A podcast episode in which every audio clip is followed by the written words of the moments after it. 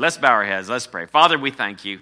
Lord, as we come today, uh, we are so thankful for your word. Father, we thank you, thank you so much for Jesus and the cross, for the new birth, and giving us life new and afresh.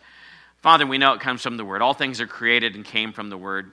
Father, you created the universe. You recreate our heart to be born again with the word.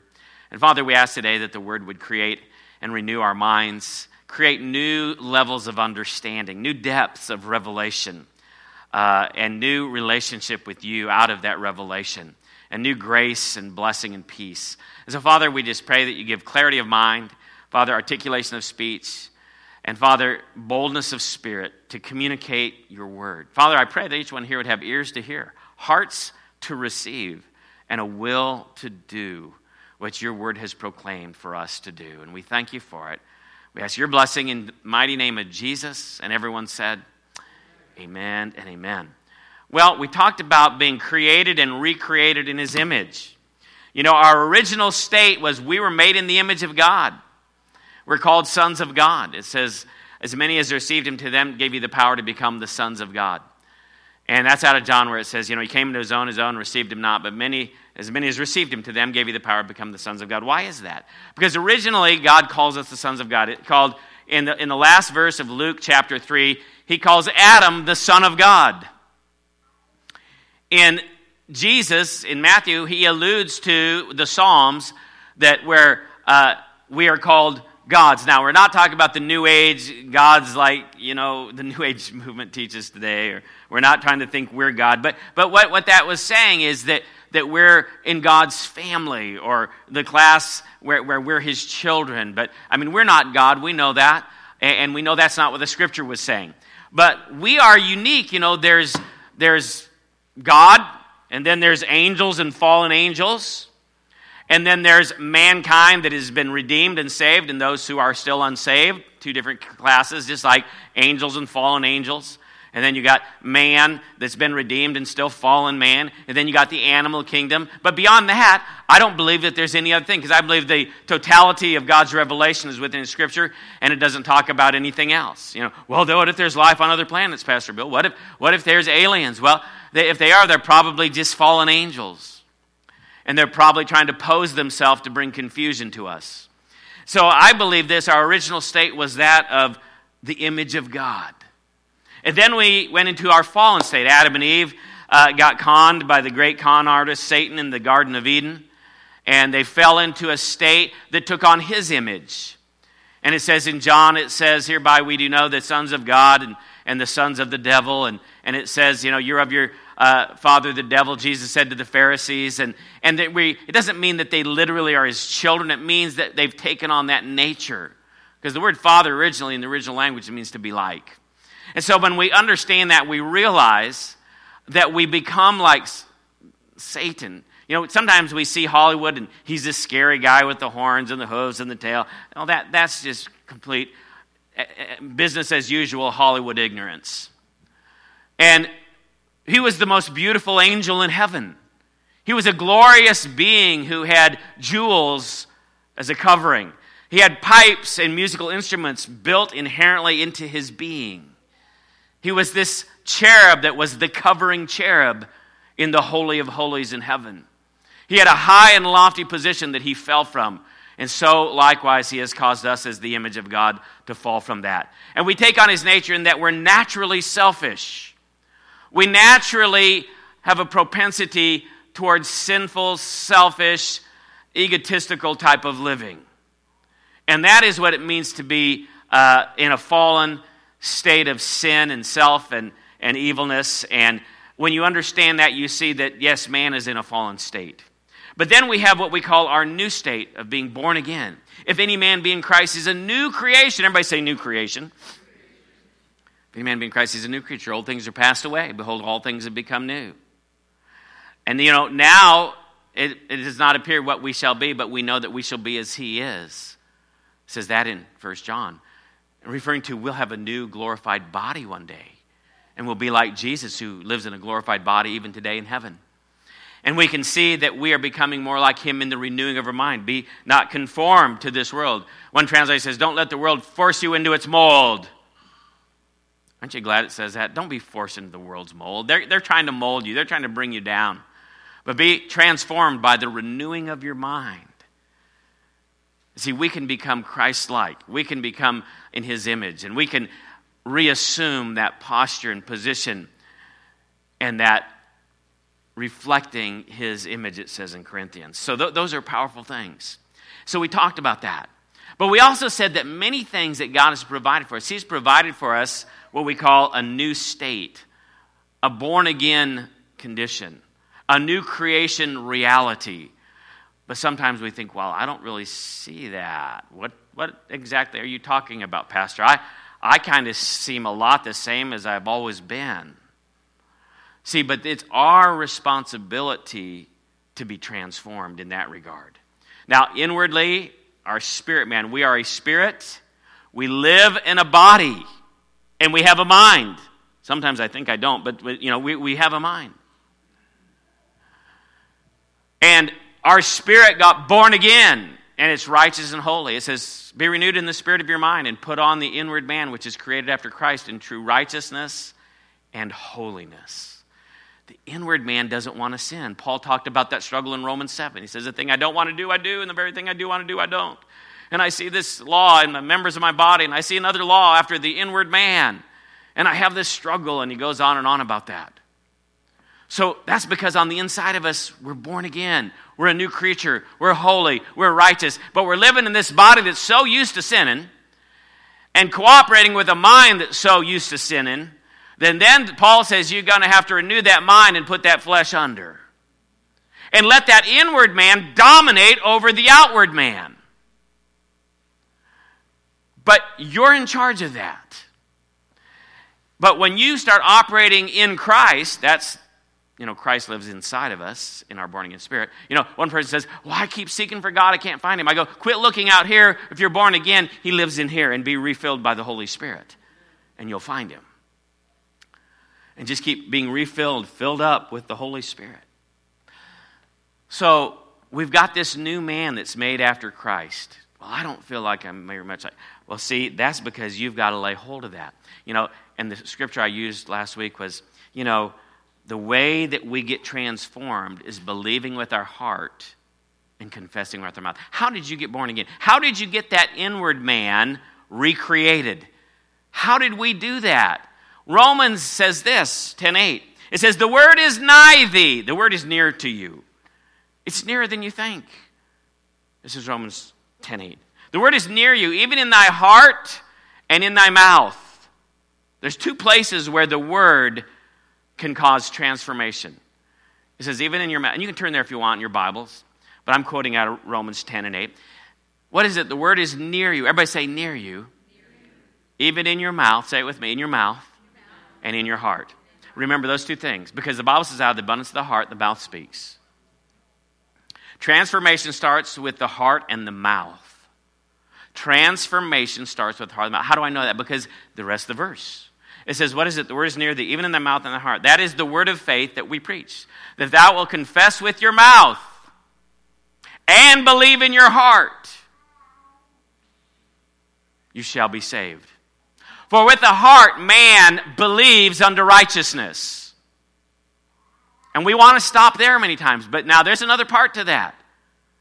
With the heart man believes unto righteousness, but with the mouth confession is made unto salvation, or you could say confession brings salvation into your life. You know, when we talk about confession, we always think of 1 John 1 9. It says, if we confess our sins, he's faithful and just to forgive us of our sins and to cleanse us from all unrighteousness. And we always think of confession in this negative context where we confess sin out of our life to be forgiven. But the greater part of confession really is talking about the confession of Christ in Christianity, where if you believe in your heart and confess with your mouth, you shall be saved. For with the heart man believes unto righteousness, with the mouth confession is made unto salvation. So, confession is made unto salvation. Is that only for when you're born again? Did you know the word salvation doesn't just mean being born again? How many of you know that that Greek word is sozo? Sozo can mean being healed, delivered, made whole, and it has basically seven different meanings, only one of being born again. So you could say, with the heart man believes unto healing, and with the mouth confession of healing is made unto salvation. With the heart man believes for deliverance, you need to be delivered from smoking, drinking, drugs, pornography, whatever. With the heart man believes, but with the mouth confession brings the salvation. See, the same way that we got into being a Christian is the same way we continue on in growing and developing as a Christian. The principle does not change.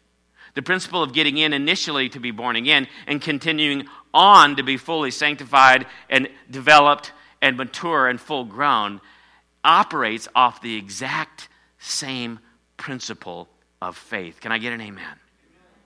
See, the way you start is the way you'll carry on. The way you start is the way you'll continue. And so we talked about that last time.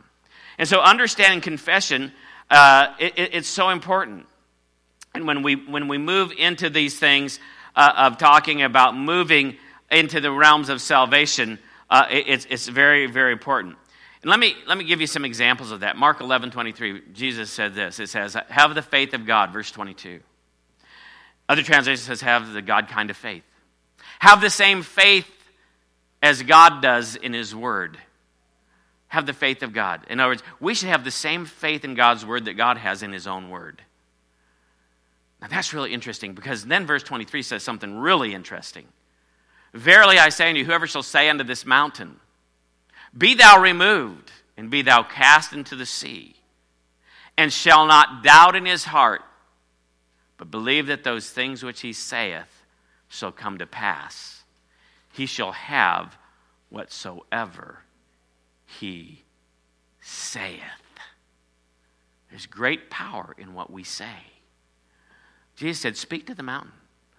Don't talk to God about your mountain, talk to your mountain about the greatness of your God. A lot of people are crying to God about the mountain in their life that's in their road, that's hindering them, that they can't climb, that they can't conquer. But really, we need to be talking to the mountain about our great God that can overcome any mountain. And so I think that that's, that's very important that we need to speak unto the mountain. When the children of Israel went in to the promised land, in Numbers 13, Joshua came and says, God spoke to Moses, said, I give you the land of Canaan. Now go in and possess it. And Moses called out 12 spies, and the 12 went in. 10 came back and said, We're not able to do it. There's mountains, there's giants. Oh, there's great, big, huge, wonderful fruit and vegetables. It's a land of milk and honey, but we can't take it because there's obstacles. See, they completely ignored God's word that said, I've given you the land. Then two came up, Joshua and Caleb, the men of faith, and they said, We're, more, we're well able to take it. Let's go at once and let's take it. And the ten discouraged the whole congregation to murmur against God, get out of faith, and operate in fear. And you can't operate in fear and faith at the same time. Fear is faith in the devil, and then godly faith is faith in something good that God wants to do. They had fear in the devil. They had fear in the giants. They had fear in the walled cities. They had fear in all the negatives. And really was their faith that that was greater than what God said. And so they didn't enter the land. But Joshua and Caleb, through their confession, said, We're more than well able. And the Bible says after 40 years, Joshua and Caleb would take the land. And they did take the land. And the others perished. With the heart, man believes. They believed when he said, The land is yours. And confession is made unto salvation. They confessed and said, We're well able to do it. And it brought salvation. They did do it. So, those are basic principles that we need to understand about how we possess our new creation realities or who we are in the recreated person. You know, as, as we talked about our old original state, our fallen state, and our new state. Our new state, and that state is called being in Christ. If any man be in Christ. Everybody say, be in Christ. What's it mean? We're going to talk about today. Now we're picking up, and this is new territory. We're going to talk about what does it mean to be in Christ. How, how, how do we understand this whole thing about being in Christ? If any man be in Christ, he's a new creature. Old things are passed away. Behold, all things have become new. In him we live and we move and we have our being, it says in Acts 17 28. So, something about, even though we're believers, because he's talking to believers, folks, you can either be in the flesh and you can operate out of the carnal man with the carnal mind and carnal living. and you can resort back to the old re- unrenewed way that your mind wants to gravitate towards. Your body can resort back to, to the gluttony, the laziness, the sexual promiscuity that your body wants to do. And you can fall right back into being out of Christ and in the flesh. Can I get an amen? But being in Christ is being living, thinking, acting out, doing, and being the Word of God. How many of you know when we talk about in Christ, we could almost just say in the Word? Because in the beginning was the Word, and the Word is with God, and the Word was God, John 1 and 1. Verse 14 says, And the Word became flesh, and it dwelt among us. You see, when I was a Christian, I first got saved, I got filled with the Holy Spirit, and I started walking, and, and, I, and I didn't know what does it mean to be in Christ. I see all these in Christ scriptures. And, and, I, and I, didn't, I didn't know what it meant because Jesus said, I'm in you and you're in me. And, and I'm, I'm thinking, well, you know, I'm, I'm not inside his body, but he's inside my body. But then I thought, well, I am in his body because I'm part of the body of Christ. And, and a lot of those things perplex me. What does it mean to be in Christ? And, you know, how do you possess these things? You know, and I gave the analogy last week, you know, God can give us things and we never possess it. God gave the land to the 12 and to the congregation, but they never possessed it. I can own a vehicle, but if somebody steals it and drives it to Florida, I own it, and the thief possesses it. And he's driving it, and I'm sitting there with no car. Even though I own it, I've got the title. He stole it, and he's driving it around, and he has it. He has possession. So you can own something. You can have something that belongs to you legally, spiritually, scripturally, that the Bible says is yours, but you don't possess it. That's the way most Christians live in this life. They never learn how do you possess the land that was given to you. Joshua and Caleb, those great models for us. They believed it and therefore they spoke it. And that is the spirit of faith. The Bible says we have the same spirit of faith because we believe. Therefore, we speak, it says in, in 1 Corinthians 4.13. But today, as we get into it, Jesus learned through the Word. And He is our model of understanding what being in Christ is. Did you know if anybody needed to be in Christ, it was that little baby Jesus had to learn to be in Christ? He needed to assume that role of who he was, what he had, and what he could do because he didn't just know that inherently and automatically being born the Son of God. How many of you know we're children of God and we need to learn like Jesus did who we are, what we have, and what we can do? Can I get an amen from somebody? So, being in Christ, who would be the greatest model of being in Christ uh, that we could look to? Jesus, who was in Christ. He was Christ. But you know, he was born a human being. God took himself and thought it not, not to be uh, something uh, to, to be reduced to fully human as well as fully God. Jesus came down here to be our example. And I just like it. Jesus learned through the Word, the Old Testament, who he was, his authority, his mission, what he had, what he could do, you could say. And then he confessed and saw it all come to pass by his own confession, confessing, confessing of things. Turn with me to Luke this morning. Luke 2 and 52. I want to bring some things to your attention that maybe you have overlooked. And I did for many years and didn't realize that the scripture said these things. And they're very simple and they're very helpful for us to understand how we become in Christ. You know, I, I like to use the analogy that, you know, when I worked for a certain uh, jewelry company, that I realized that there were certain privileges that I had. I could go on their property when someone who wasn't in Zales Jewelers could not do. I could handle the diamonds and sell them and put them away at night in the vault, where someone who wasn't in or of Zales or an employee of Zales Jewelers could not do.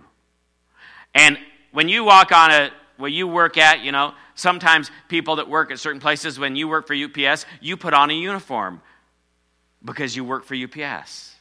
You have certain benefits because you work at UPS. You get access to certain equipment and certain things that work for you because you're an employee at UPS. A lot about being in Christ is a lot about being associated or affiliated or employed by a larger entity that you fall under the umbrella of all of its benefits and blessings and payouts. Can I get an amen?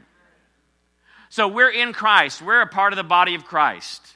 And being in Christ affords us certain privileges, certain rights, certain authorities, certain things that we've been made, certain things that we can do, certain things that we can have, certain privileges that only are for us who are the children of God or in Christ. Everybody say, in Christ. And because those things belong to us doesn't mean that we're possessing them. But they belong to us, as we've said here. But look what it says about Jesus. And the way that we begin to grow in this starts out first the same way it began to grow in Jesus. Luke 2:52. And look what it says, "And Jesus increased in wisdom and in stature and in favor with God and man." Everybody say Jesus increased in wisdom. Hmm. There's three things there's knowledge, there's understanding, there's wisdom. Knowledge is information, understanding is comprehension, and wisdom is the use of. Let me say it again. Knowledge is information, understanding is comprehension of it, and wisdom is the proper use and implementation of it. Let me say it again. Knowledge is information, understanding is the comprehension of that information, wisdom is the proper use and implementation of the use of that information. Jesus grew. In other words, Jesus wasn't born a little baby and just knew the whole Old Testament. Jesus was not born a little baby and just had understanding of everything that he was supposed to be, who he was, and what he was supposed to do. He had to look into those Old Testament scriptures. He had to read Isaiah 53, 4 and 5, where it says, Surely he has borne our griefs and carried our sorrows. Yet we did esteem him stricken and smitten of God and afflicted, but he was wounded for our transgressions. He was bruised for our iniquities. The chastisement of our peace was upon him. And with his stripes we are healed. We all like sheep have gone astray. He's laid the iniquities, all of our iniquities on him. And, and, and so on and so forth. He had to realize, wow, I'm going I'm realizing I'm the Messiah. I'm, re- I'm realizing that I'm rejected and despised of men, and they are esteeming me not. I'm realizing I'm going to have to go through a cross experience. I'm realizing I'm being rejected. I'm realizing I'm going to have to carry the sin of the world. And Jesus, through his knowledge of the Old Testament, God gave him, because he had no sin, he had no depravity of mind, he was able to learn and understand much more rapidly than us.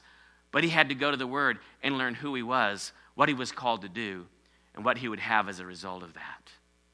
I'm telling you this morning, you're going to have to go to the Word if Jesus had to go to the Word and find out who he was, you're going to have to go to the Word to find out who you are. That you're a child of God, that you're the blessed coming in and the blessed going out, that you're head and not the tail, that you're above only and not beneath, that you're the healed of the Lord, that you're uh, the one that God has called to go into all the world and preach the gospel to the rest of the world. You're going to have to look to the Word to find out who you are. Everybody say, I'll find out who I am through the Word.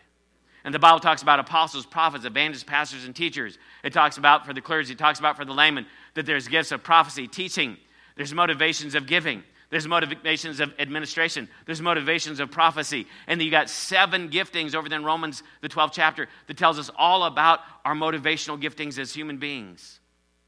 And you look in there and you say, Ah, oh, I have a prophetic gifting.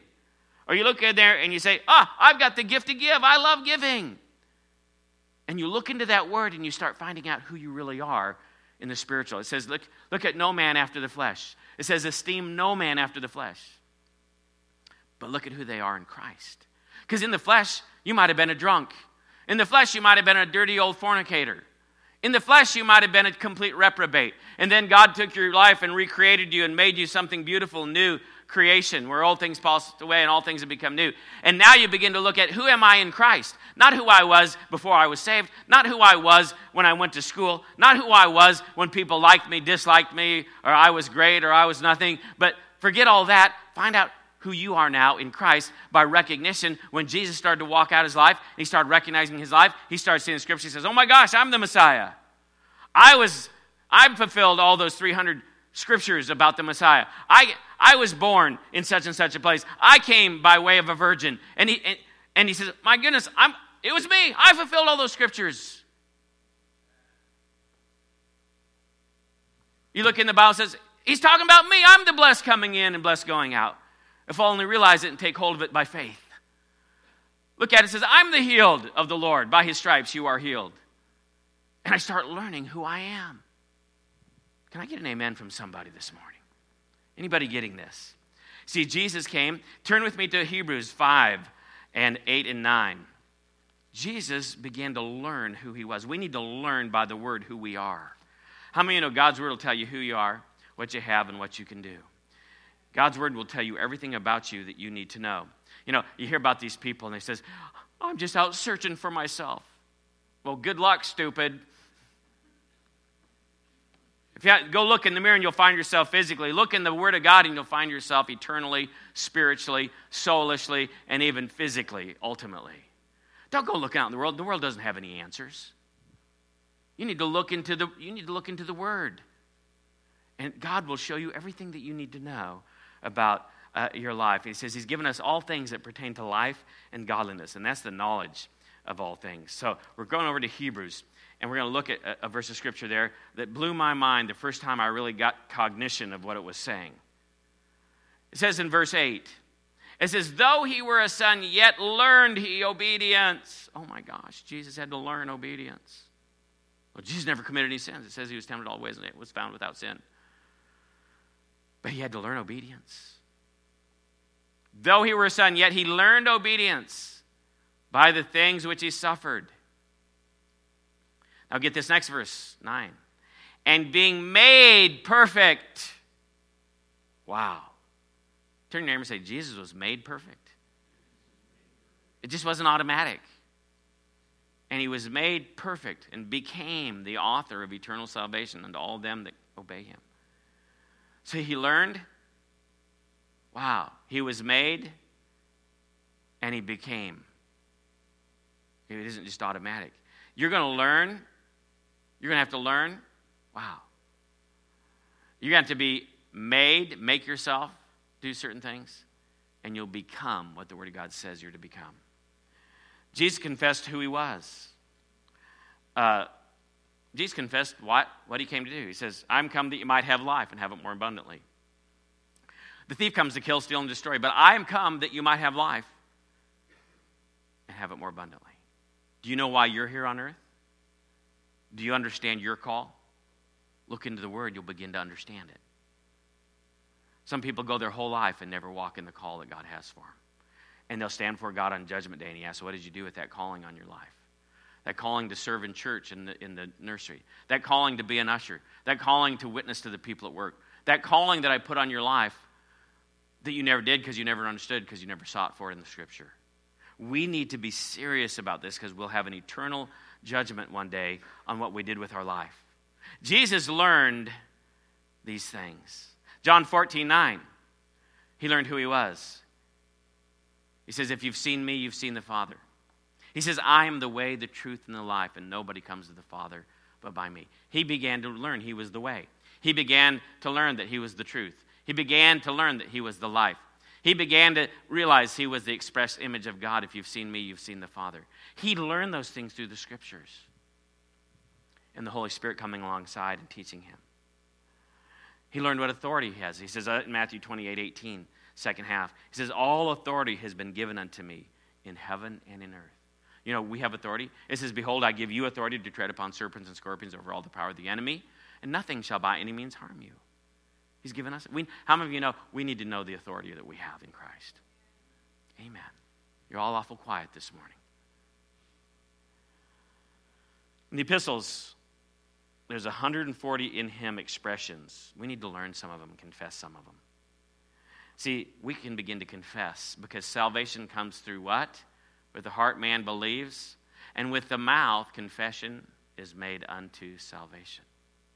See, if you don't feel like you have some of the blessings of God, you need to begin to use the same principle that you used to be born again. Believe with your heart and confess with your mouth. That's why it says in Joshua 1 8, let this book of the law not depart out of your mouth. Thou shalt meditate therein day and night. Don't let it depart from your mouth, but meditating is engaging your heart. It's getting beyond your head if you just say once, but if you say something a lot of times, it gets down in your heart. And then you confess it with your mouth day and night. That's what will cause you to be able to do all that is written therein. And then thou shalt make thy ways prosperous and have good success, it says.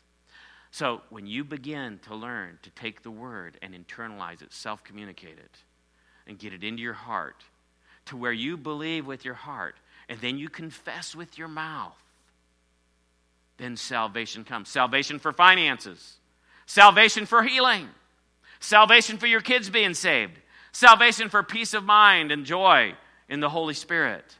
Salvation for everything that you have need of comes from believing with your heart and then beginning to confess it with your mouth. And all the promises of God are in Him. I want you to turn uh, to a scripture, and you can turn there and you can just listen to me if you want. But turn to 2 Corinthians 1.20. And as you're going there, I'm, gonna, I'm just going to quote John 15, 7. It says, If you be in me, if you dwell in me, and if my word dwells in you, you shall ask what you want, and it shall be done unto you. If you dwell in me, and if my word dwells in you, you could say, if I dwell in you, because his word and they're, they're the same. Him and his word are really the same. He says, You can ask what you will, and it, be, and it shall be done unto you. If you dwell in me, if you abide in me, and my word abides in you, that word abide means dwell. If you abide in me, and if my words abide in you, it says in John 15, 7, you shall ask what you will, and it shall be done unto you. Many times people ask, and because there's no faith, there's no answer, there's no believing and receiving. Mark 11, 24 says, What sort of things you desire when you pray? If you believe that you receive it, you shall have it. It doesn't say if you believe that God gives it. It says, If you believe that you receive it, you shall have it. And what will cause you to be able to believe that you receive it is by having the word in your heart, meditating on it. So we can see here that if you abide in me, turn to Second Corinthians. I, I love this verse of Scripture, Second Corinthians. I quote it a lot. But this is a powerful Scripture. Second Corinthians, quickly turn there. And it says this in verse 20 of chapter 1 For all the promises of God in Him, everybody say in Him. Open your Bibles there, turn to 1 Corinthians, excuse me, 2 Corinthians 1 and 20. And underline where it says in Him. For all the promises of God in Him are yea or yes. And in Him, amen. Unto the glory of God by us. All the promises of God are yes.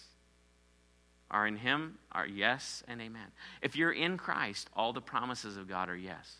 I don't always get all the promises. I, I've prayed the promises. I've seen it in Scripture, and I've said, Lord, I'm believing for this, and, and, and I'm praying for it. And, and all the promises of God in Him. Are you in Him? Are you in Him? Are you in the flesh? Are you in your mind? Are you in some other uh, posture, positioning? But if you're in Him, that means you're in the Word. You're giving yourself to the Word. You're giving yourself to confessing the Word. Stay in Him, for all the promises of God in Him are yes, and in Him, amen. Under the glory, it gives God glory. You know, some people say, well, you ask God, and sometimes it's yes, sometimes it's no. It's always yes and amen, but you have to be in Him.